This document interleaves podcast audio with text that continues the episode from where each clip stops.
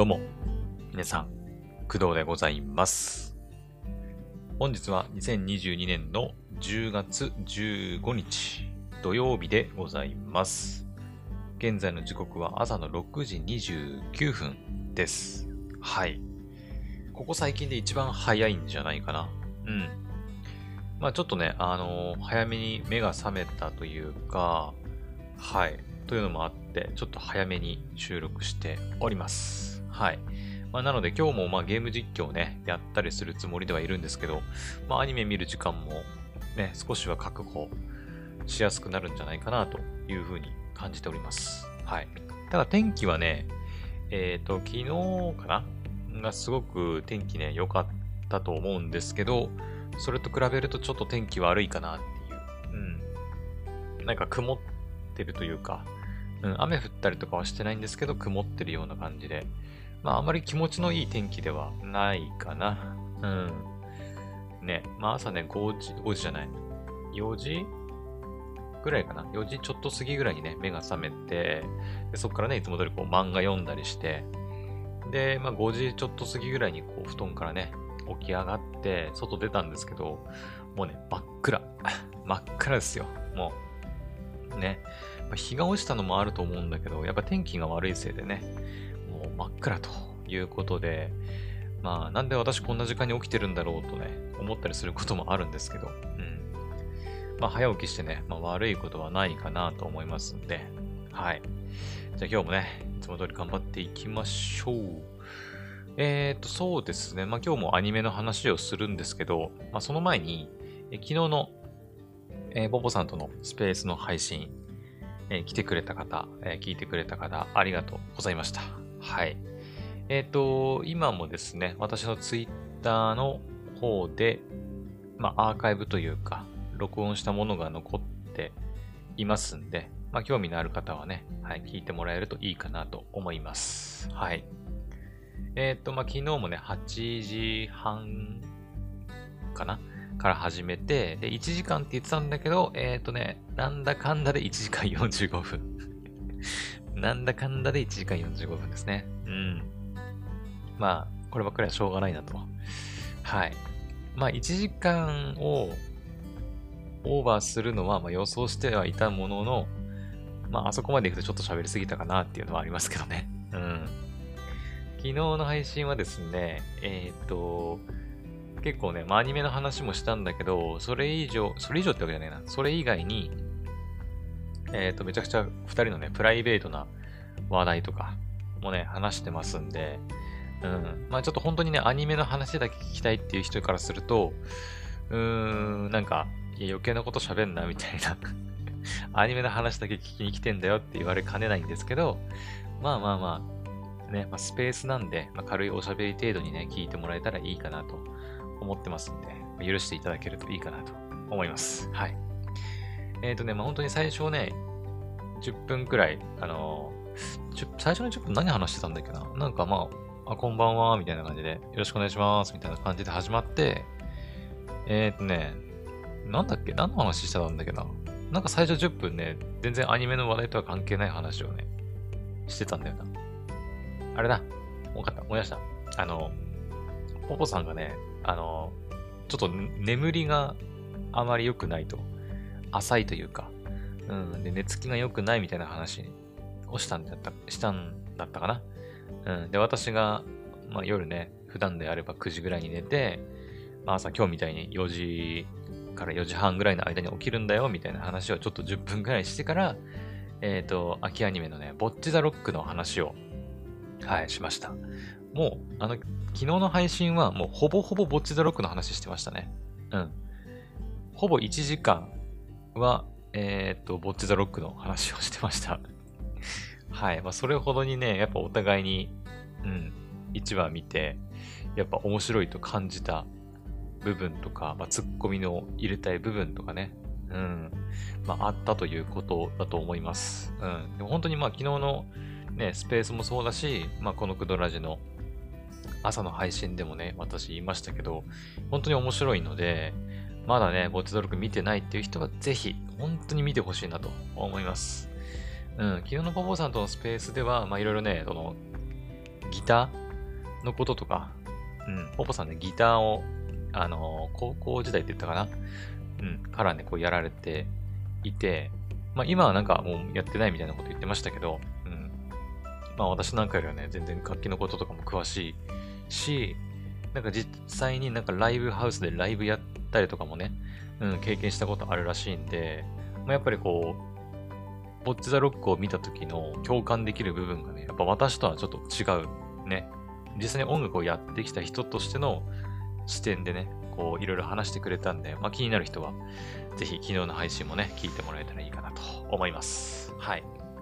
で、1時間はまるまるそのボッチザロックの話をして、で、後半何話したんだっけな？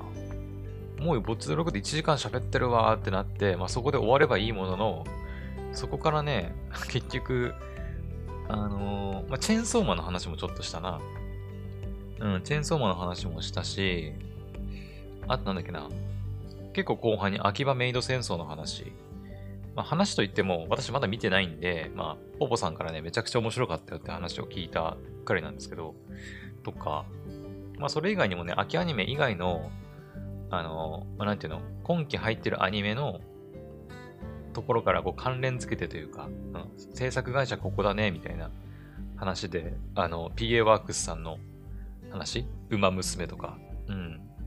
ね、その辺の話をしたりとか、まあ、結構いろんな話題で話をしましたね。はい。で、まあ、アニメとは関係ない話題といえば、あの、おじさんの話ね。うん。まあ、ポポさんと私、同い年で、ポポさんはね、いちいち早くというか、8月誕生日で29歳。で、私は今年の11月に29歳になるんですけど、あの、まあ、来年30ということで、まあ、おじさんと呼ばれることに対してどう感じてるのかみたいな 部分ね、ちょっと二人で話したりとか しました。はい。もう本当に全然アニメ関係ないんだけどね。うん、全然関係ないんだけど、まあそういう、うん、なんていうの、アニメとは関係ない話題の雑談みたいな話もありますんで、まあそういうのも興味ある人はね、聞いてもらえたらいいかなと思います。はい。てな感じでね、昨日のスペース配信もすごく楽しませて、ね、喋らせていただきました。はい。で、えっ、ー、と、来週なんですけど、まあ来週もね、やる時間としては、まあ、うーん、金、銅あたりの8時半からっていうね、形にはなると思うんだけど、うん。なんだけど、あのね、プラットフォームがちょっと変わるかなと。まあ、前も言いましたけど、えっ、ー、とね、スペースではなく、えー、ラジオトークっていうね、えー、音声の、なんていうの、配信アプリというか、がありまして、まあ私昔スタンド FM っていうね、あの、プラットフォームで一時期配信してたことあるんですけど、まあ、今はもうね、やってないんですけどね。えっ、ー、と、まあ、それと似たような感じで、ポッドキャストとはまた独立したプラットフォームって言えばいいのかな？うん、になります。で、聞くにはね、ラジオトークっていうそのアプリケーションをスマホの入れる必要があって、まあ、ちょっとね、あのー、その手間がね、やっぱあるかなとは思うんですけど、やっぱラジオトークはラジオトークで、まあ、いろいろメリットがね、あって、まあ、前もちょっと話したかな。えっ、ー、と、一番のメリットは、その、別撮りしてアーカイブを残す必要がないっていうところですよね。うん。昨日の配信ね、まあ最初の方で言ってましたけど、お互いに、まあ私は私の自分の声だけ、ポポさんはポポさんで自分の声を、声だけを取って、で、最終的に、えっ、ー、と、ポポさんが、えー、私の声と、ポポさん自身の声と、まあ、あとはあの BGM とかを、えー、ミックスして、で、アーカイブとして、あの、ポッドキャストに上げるみたいなことを考えてたんですけど、あの、スペースって、まあ、あの、録音機能がね、あるっちゃあるんですけど、あれって、えっ、ー、と、ツイッター上で、後で聞くことができるっていうだけなんだよね。うん。なんか録音ボタンをね、オンしなくても、Twitter の要はサーバー上にはデータは残ってるから、あの、なんていうの、まあ、ダウンロードしたいとか、うん、音源をダウンロードしたいっていう場合は、Twitter 側にリクエストを送って、えっ、ー、と、Twitter のデータをね、こう全部持ってくればダウンロードできないことはないんですけど、それがね、結構大変なんですよ。うん。Twitter のね、スペースのデータだけを抜き取ってダウンロードするとかできないんで、そこがね、ちょっと不便っちゃ不便なんですよね。今後の Twitter のアップデートで、まあその辺がね、Twitter で今後こう、ポッドキャストが聞けるみたいな話もありますし、まあなんかその辺が変わってくれば、ね、スペースでやってもいいかなっていうのもあるんですけど、やっぱその辺がまだまだスペースは整ってないので、環境が。はい。まあその点で言うと、やっぱラジオトークの方が、こう、まあ、ラジオ、あ、じゃない、収録配信もそうだし、えっ、ー、と、ライブ配信も、あの、アーカイブがね、まあ、基本的にはレコーディングされてるような状態で、特に設定いじるとかじゃなくてね、うん、基本的にはもうレコーディングされてるような状態でライブ配信やって、で、それがね、まあ、設定できるらしいんだけど、あ設定次第な、次第らしいんだけど、設定さえすれば自動で、ポッドキャストの方にも、その Amazon Music とか Spotify とかにもこう配信されるようになるらしい。ということで、あの、まあ、別撮りする必要がないと。うん。昨日実はね、別撮りしてたんですけど、えー、ラジオトークでは別撮りする必要がないということで、ちょっとラジオトークね、やってみようというふうになったわけです。はい。まあ、なので、私とポポさんもね、ラジオトーク一回もね、まあ、やったことない。うん。ポポさんはアカウント作って聞いてはいるって言ったかな？私はまだアカウント作ってすらいないんで 本当にお互いにね、何にも知らない状態で、多分やることになるから、結構、まあ、トラブル的なこともね、多々あるんじゃないかなとは思うんだけど、まあ、とりあえずやってみるのもありかなということで、来週は、ポポさんと2人でラジオトークでやる予定です。今のところは。うん。ね、まだ初めてなんで、本当にできるかどうかもわかんないんだけどね。うん。まあ、そういうつもりでいますんで、まあ、もしよければね、あの、ラジオトークね、インストールしておいてくれると、ありがたいかなと思います。うん。事前に告知とかもできるのかな？ちょっとわかんないんだよね、その辺が。スペースみたいにスケジュールしてね、この日やりますから、このリンクで、を、あの、ポチってして待っててくださいみたいなのできんのかな？ちょっとその辺もわかんないからね。はい。まあちょっとまたポポさんとね、打ち合わせして、ラジオトークでおしゃべりしたいなと思います。トークテーマはね、今週と同じで秋アニメの話になるかな。うん。まあちょっと今週できなかった秋アニメの話とか、まあ今日からま来週の配信日までに入った新しいアニメについてとか、ね、まあ、その辺ちょっと話できたらいいかなと思います。うん。昨日言ってた中だと、不滅のあなたへのセセカンドシーズンがね、あの、入るっていう話でもあるので、その辺の話もね、するかもしれません。はい。というわけで、まあ、とりあえずお知らせですかね。はい。また直前になってね、なんかいろいろ進展があればお話しします。はい。というわけで、えー、以上お知らせでした。はい。よっしゃ。じゃあちょっとね、あの、最初からちょっと10分以上喋っちゃったんですけど、え、今日はね、またアニメの話しますよ。はい。昨日のスペースでもアニメの話をして、今日もまた朝ね、アニメの話をするということで、ほんとね、私の、ね、一日の大半は本当アニメ、アニメでもう埋め尽くされてる感じですね。はい。え今日はね、一応4つ喋るつもりでいます。はい。ただまあ、うち2つはね、まあ、ショートアニメというか、まあ、短いアニメなんで、もうちょっと軽めに喋れればいいかなと思っております。はい。それじゃあ、行きましょう。まず1つ目。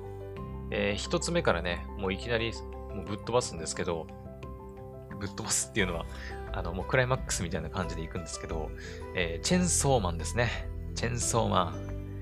はい。まあ、今日喋る作品の中では一番、まあ、世間的にも期待されてる作品というか、話題作なのかなと思います。うん。ね、まあ私が、チェンソーマンっていう作品アニメ化してるよって言う必要ないレベルでね、必要ないっていうかもう、さ、ツイッターのフォロワー100万人ぐらいいるんだよね、確かね。うん。私の妹とかもね、もうなんか漫画読んだりして、うん、チェックしてるくらいですから、まあなんか呪術廻戦が、そこ世間的にすごい話題になったりしてましたけど、今はちょっと落ち着いたのかな？うん、してましたけど、まあその感じだよね。うん。鬼滅ほどではないけど、その、なんか、映画が、なんか何億収入、興行収入何億円みたいな、とか、ね、なんていうのかな、子供たちもみんなチェーンソーマンの花話題するみたいな、そこまでじゃないんだけど、まだ。うん。まあでも、世間的な、まあ、影響力としては、今季一番強いんじゃないかなっていう気もしてる。うん、昨日ね、まあ、ボッチザロックの話とかもしましたけど、うん。まあ、ボッチザロックはね、個人的にはすごい面白かったし、まあ、これからね、まあ人気になっていってほしいなとは思うけど、まあでもやっぱチェンソーマンの勢いにはちょっとかなわないんじゃないかなっていうところはありますよね。うん。まあそれだけやっぱ人気作というか話題の作品になっております。はい。まあその第1話をね、はい、やっと視聴しました。で、えっ、ー、と、昨日のね、ポポさんとの配信の中でもちょこっとだけね、話題に上がったんですけど、えっ、ー、と、ポポさんはね、あんまりだったらしい。うん。ポポさんも、まあ私もですけど、原作を一応読んでいます。はい。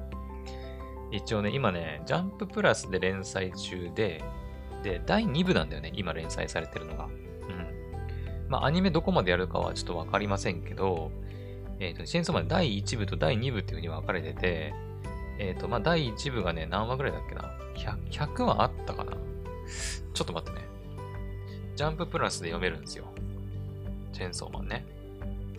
で、私はもう、えー、第1部は全部読んで、えー、っとね、チェーンソーマンはどこだ？チェンソーマン、チェンソーマン。また。あ、これ第1部か。まあ、いや、第1部が全部で97話ですね。第2部はね、始まってからまだそんな経ってないんですよ。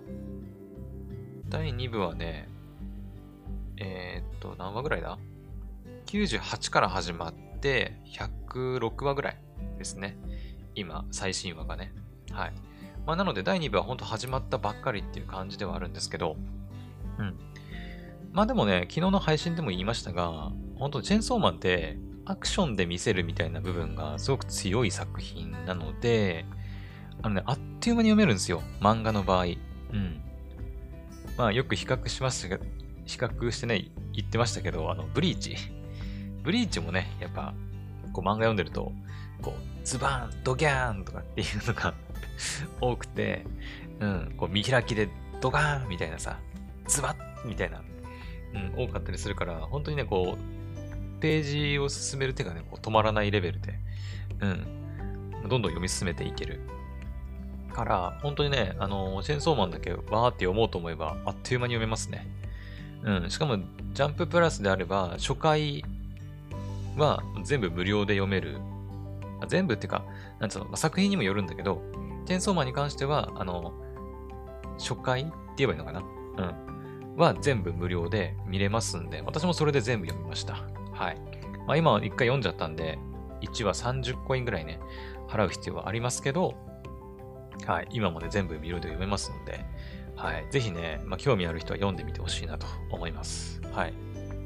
まあアニメはね、1話私見ましたけど、まあそうだね。うーん、まあ、原作読んでる勢としては、やっぱグロいな。うん。グログロのグロだね。うん。なんだろうね。まあ、サイコパスとはまた別のグロさ、グロさっていうか、うーん、まあ、アニメーション会社はね、マッパ、呪術廻戦と同じなんで、敵の描き方とかはやっぱちょっと似てる。うん。呪術廻戦の敵って、まあ、呪い、まあ、呪物とかね、妖怪みたいなやつが出てきたりしてね、気持ち悪いのいっぱい出てきますけど、まあ、チェンソーマンの敵はね、悪魔ですから、まあ似たようなもんなのかなっていうね、感じはありますけど、うん。まあでもだいぶその呪術廻戦となんか似たよ、似たようなね、うん、シーンというか描き方もあって、特に私が感じたのはオープニングかな。オープニングのアニメーションは、あの、結構その呪術廻戦でもあったような、なんていうのこう、なんかヌルヌルしたような、うん。よくアクションシーンとかで、呪術廻戦のアクションシーンとかで、なんか出てたような、こう、なんかヌルヌルしたような描き方っていうのかな。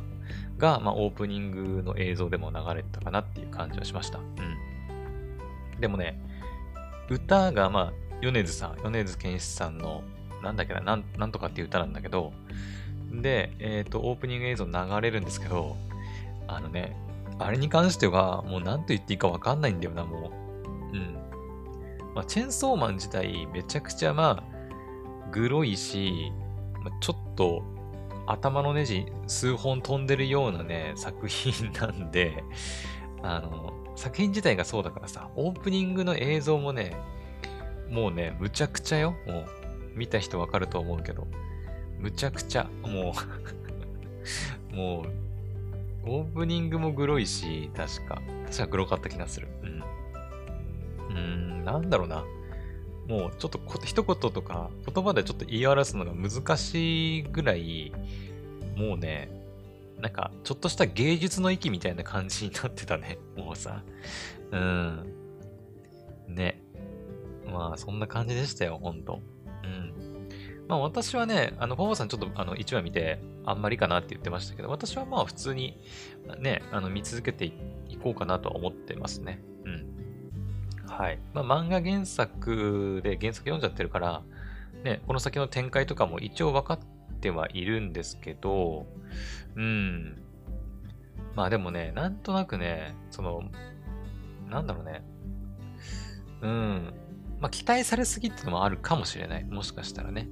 うん。チェンソーマン、チェンソーマンって言って、まあその、実はその、ネタバレってわけじゃないけど、漫画の中でも、結構ね、あの、チェンソーマンが有名になって、チェンソーマン、チェンソーマンみたいなね、あの、シーンというか、があるんですけど、そんな感じで、ちょっとこう、やっぱチェンソーマンっていう名前だけが、こう、先走ってて、こう、ね、さっきツイッターフォロワー100万人ぐらいいるって言ったけど、ちょっとやっぱ期待されすぎてるっていうのもあって、私もやっぱちょっと期待しすぎてたのかなっていう。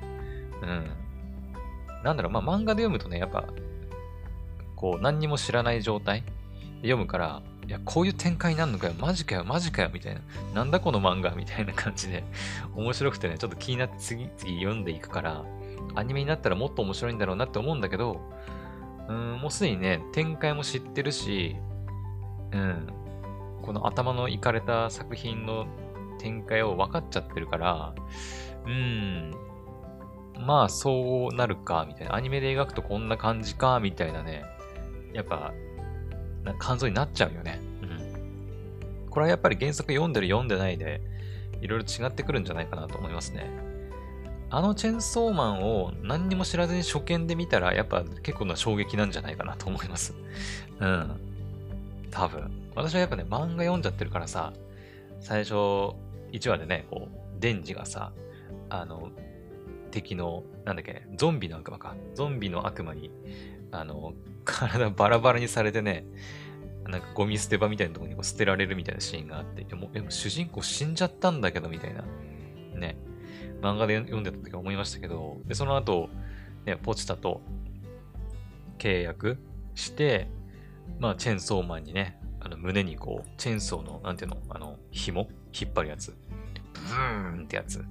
うん。で、引っ張って、まあ、チェーンソーマンに変身すると、うん、いう展開になりますけど、まあ、あの辺とかもね、やっぱ読んでるからさ、知ってるから、まあ、こうなるだろうなっていうのね、うん。あるんですけど、やっぱりあれを全く知らない人がさ、見て、うん。まあ、どう捉えるかっていうのはあるかな。うん。まあ、明るいアニメでは全然ないからさ。うん。明るい作品では全然ないよね。うん。全体的にやっぱ暗いし、その、まあ、ない、話の内容も暗いというか、まあでも、どうなんだろう。漫画を知ってる私からすると、まあ、ふざけたシーンとか、まあまああるっちゃあるんだけど、やっぱ、全体的にやっぱ暗いですよね。結構人死ぬし。うん。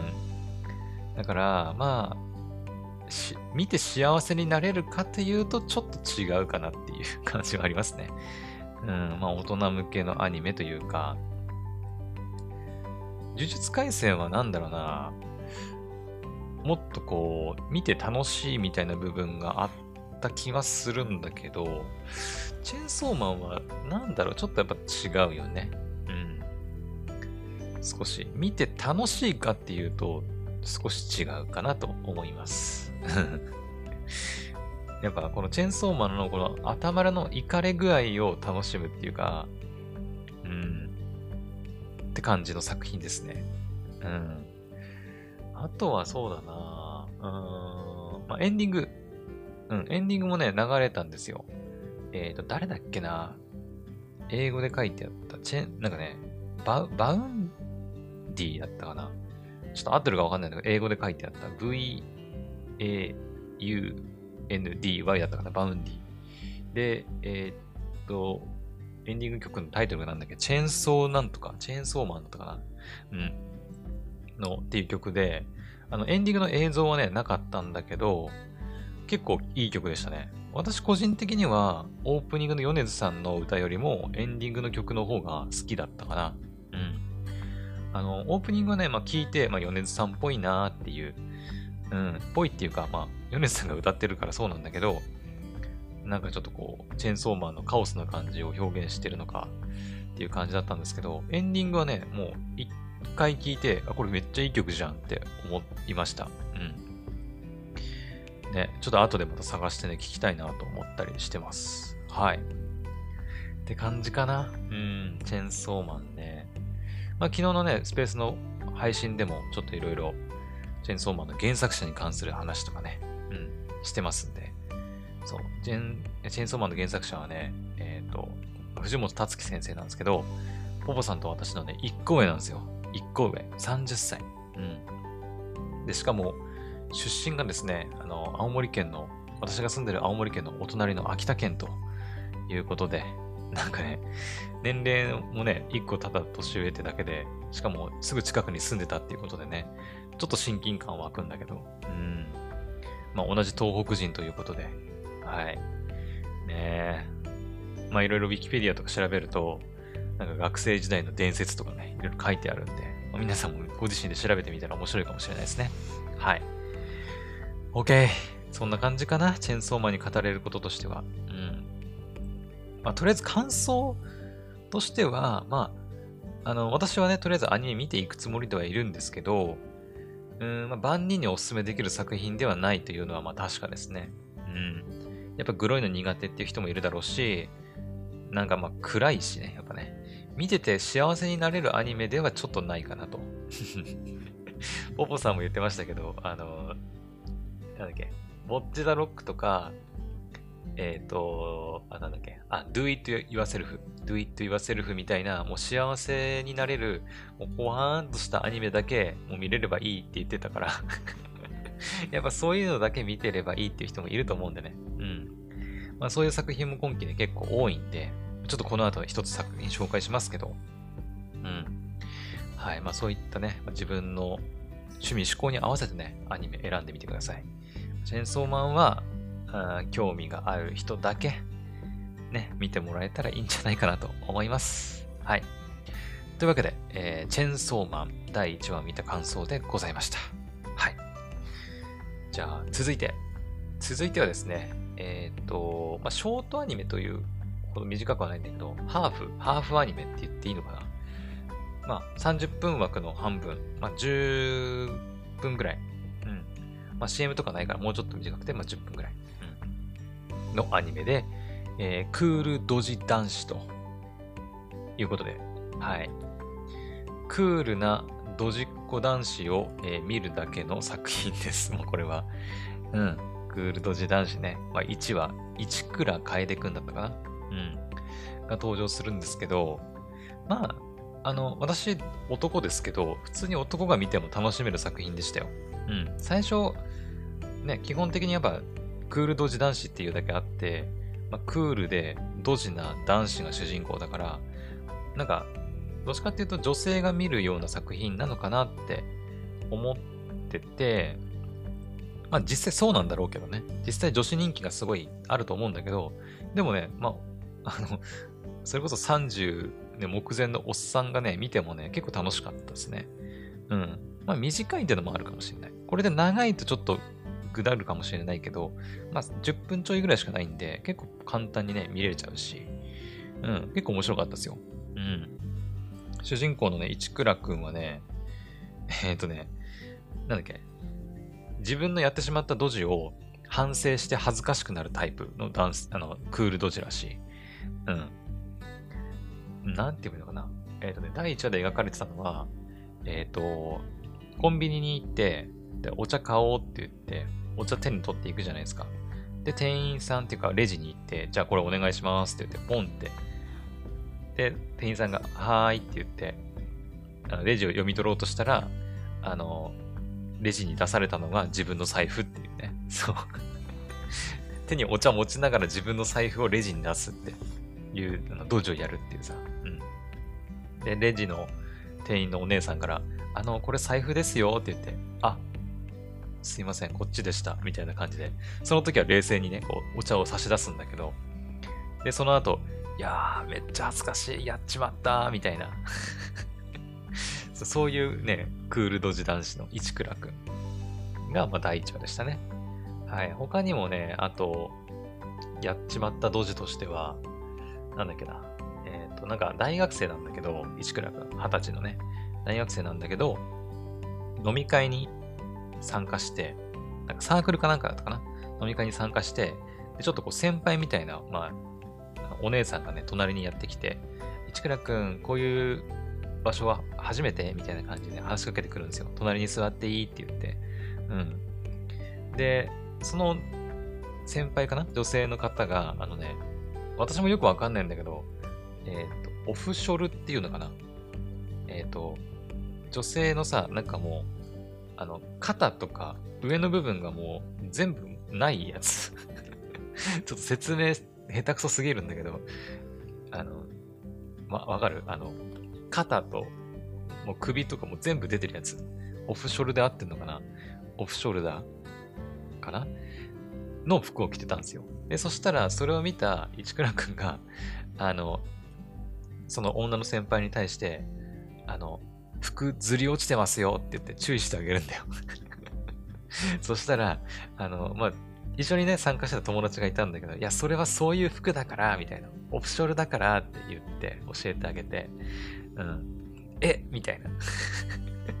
すいません、気づきませんでした。そういう服だとは、みたいな。ってなって、あの、さらっとね、まあでも、あの、風邪ひかないように気をつけてくださいっていうね、さらっとこう、なんかっこよく、なんていうのかな、気配り？の一言がね、あって、その先輩もちょっとキュンってしてたけど、うん。まあ、そもそもがね、やっぱ、うーん、まあ、なんていうの？まあ、クールな、かっこいい男子ですから、うん。これがね、別にクールでも何でもない男子が別にね、ドジっても何にもね、作品にならないんだけど、やっぱり、クールでかっこいい男子がドジだからこそ、まあ、映えるというか、ね、まあ、ちょっとしたギャップみたいなもんなのかな。うん、まあ、私みたいな普通のおっさんがね、まあ、ドジだったとしても、何にも誰の得にもならないので、はい。まあ、これを見てね、あの、ドジな男子がモテるんだと勘違いする人は、まあ、いないとは思うけど、うん、いないとは思うけど、意図的にドジってもしょうがないからね、こういうのはさ。うん。まあ、女子のなんかその、なんだ、天然系女子をさ、まあ、演じるみたいな女性の方ね、いますけど、まあ、男子はバカだからさ、自分で言うのもなんだけど、アホだから、まあ、その辺ね、騙されてると分かってても、分かってなくても、まあ、可愛けりゃ何でもいいみたいな部分ね、まあ、男性だったらあるのかもしれないけど、女性の前で、ドジっ子男子を演じるのは、ちょっとハードル高いかなと思いますね。相当な演技力と仕込みというか ね、があれば違うのかもしれないけど、うん。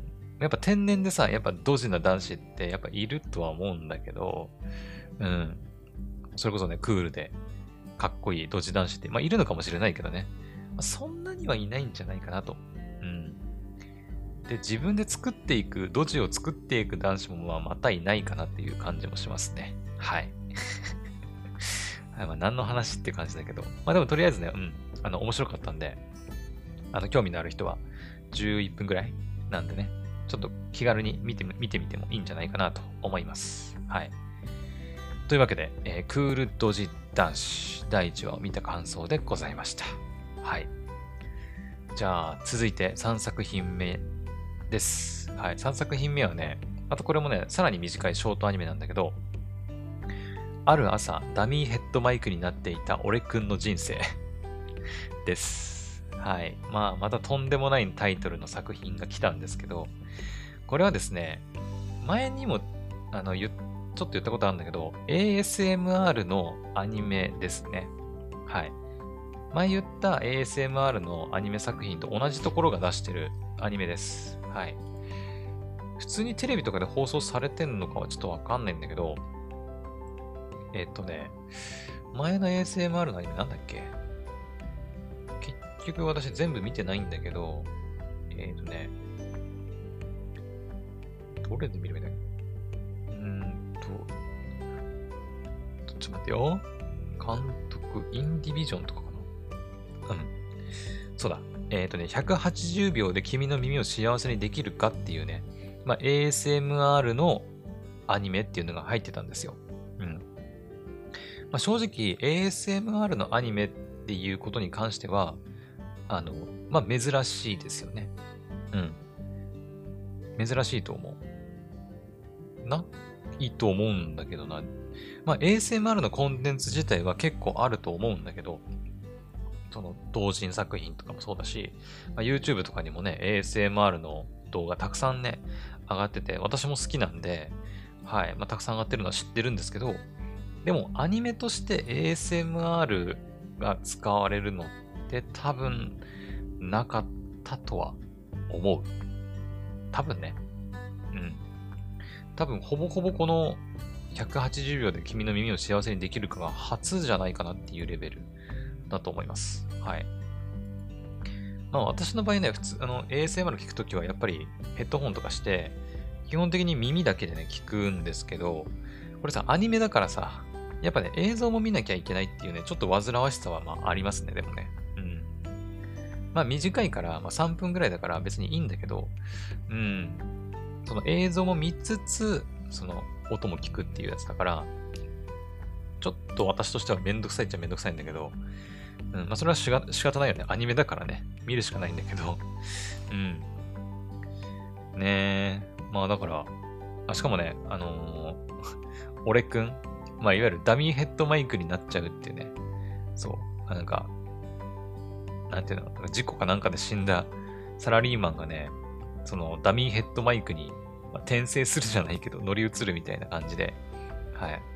で、あのー、女の子たちがね、そのダミーヘッドマイクの耳元で、こう、囁いたりね、耳かきしてくれたりするみたいな話なんだけど、あのー、この俺くん、まあ、ダミーヘッドマイクに乗り移った俺くんっているんですけど、がね、まあ、杉田智和さんですよね。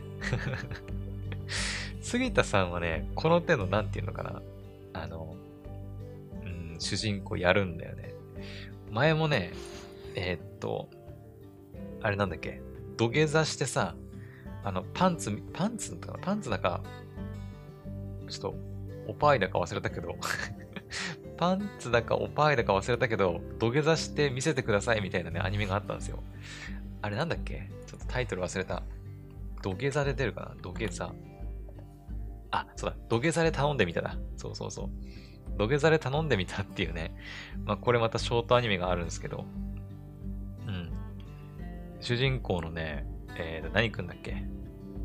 えっ、ー、と、そう、土下座、土下座か。土下座っていう名前の キャラクターがいて、その人が、まあ、いろんなね、美少女たちに土下座して、いろんなお願いするんだよね。おっぱいを見せてほしいとかね。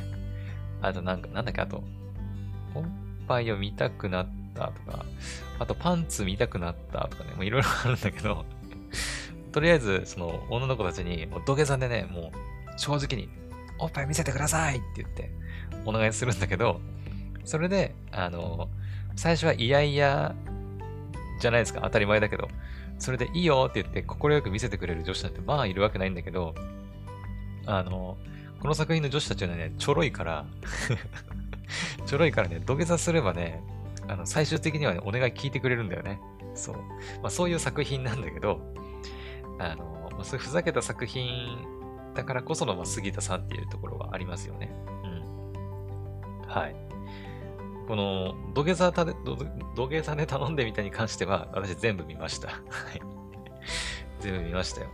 はい。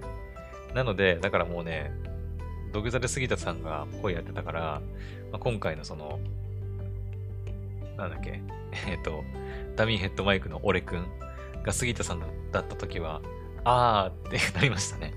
あー、そっか、杉田さんか、みたいな うん。めちゃくちゃ面白かった。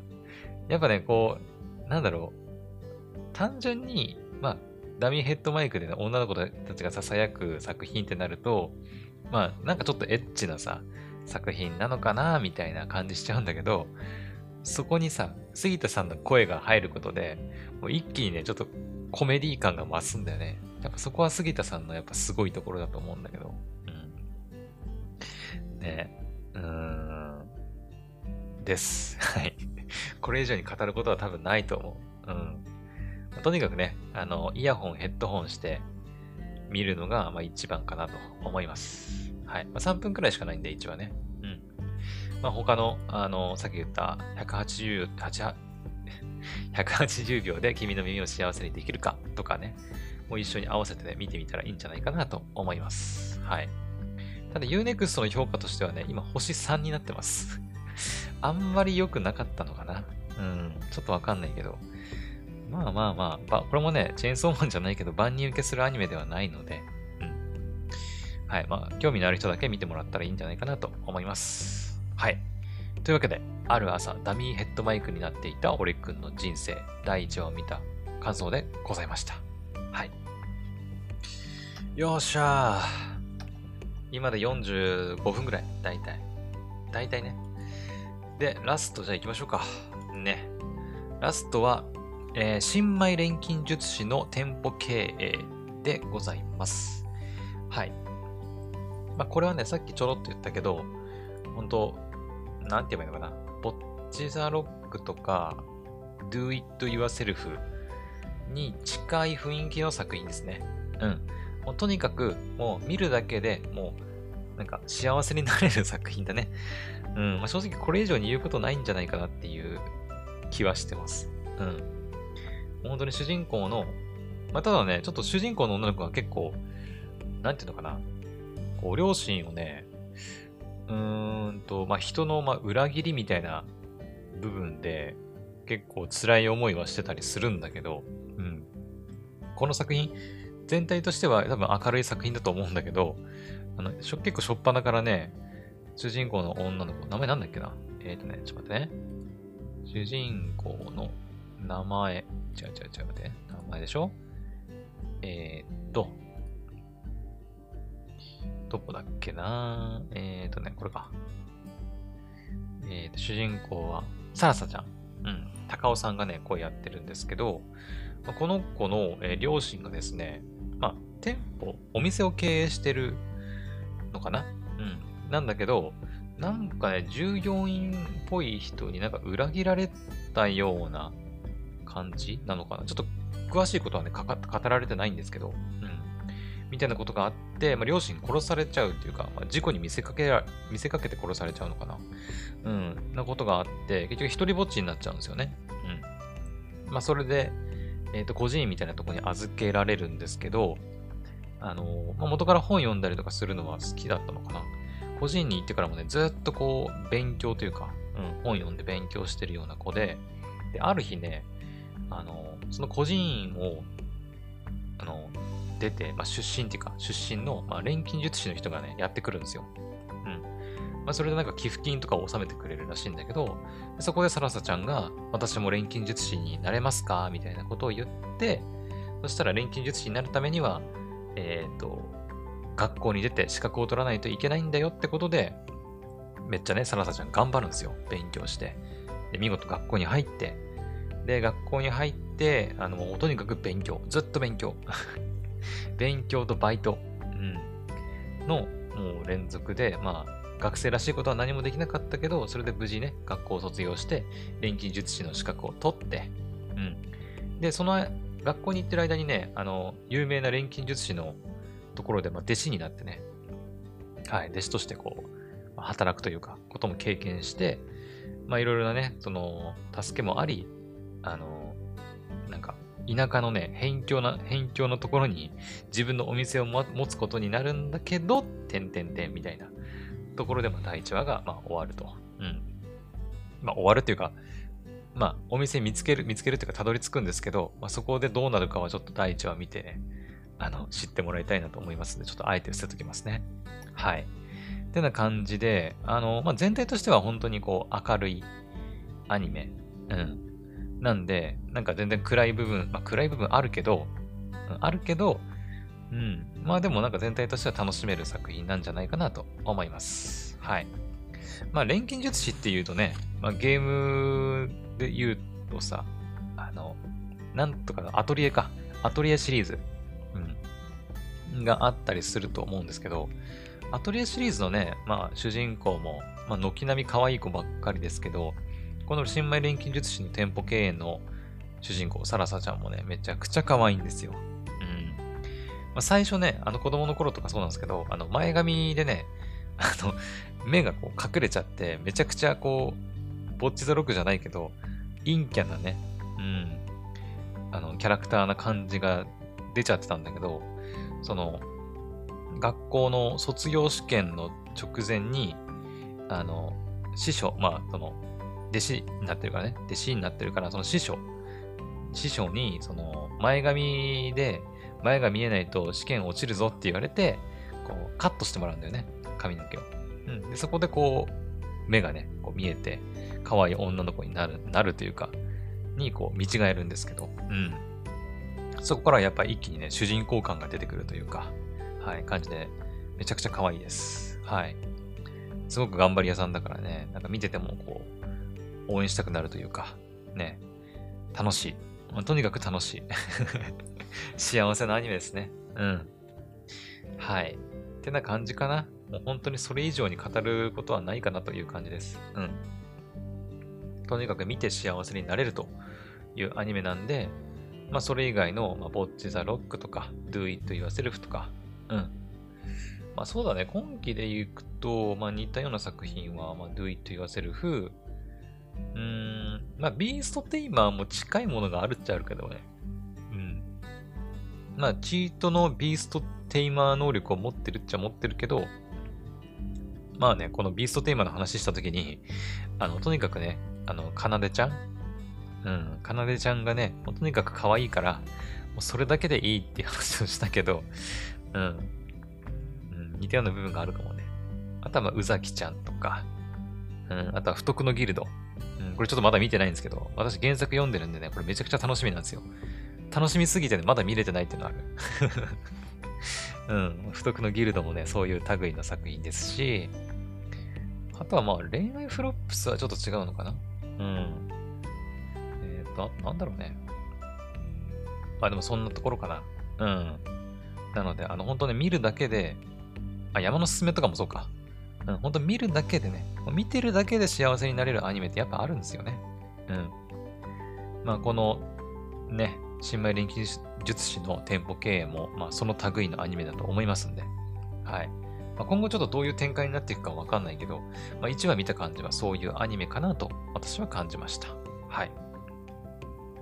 というわけで、えー、新米錬金術師の店舗経営第1話見た感想でございました。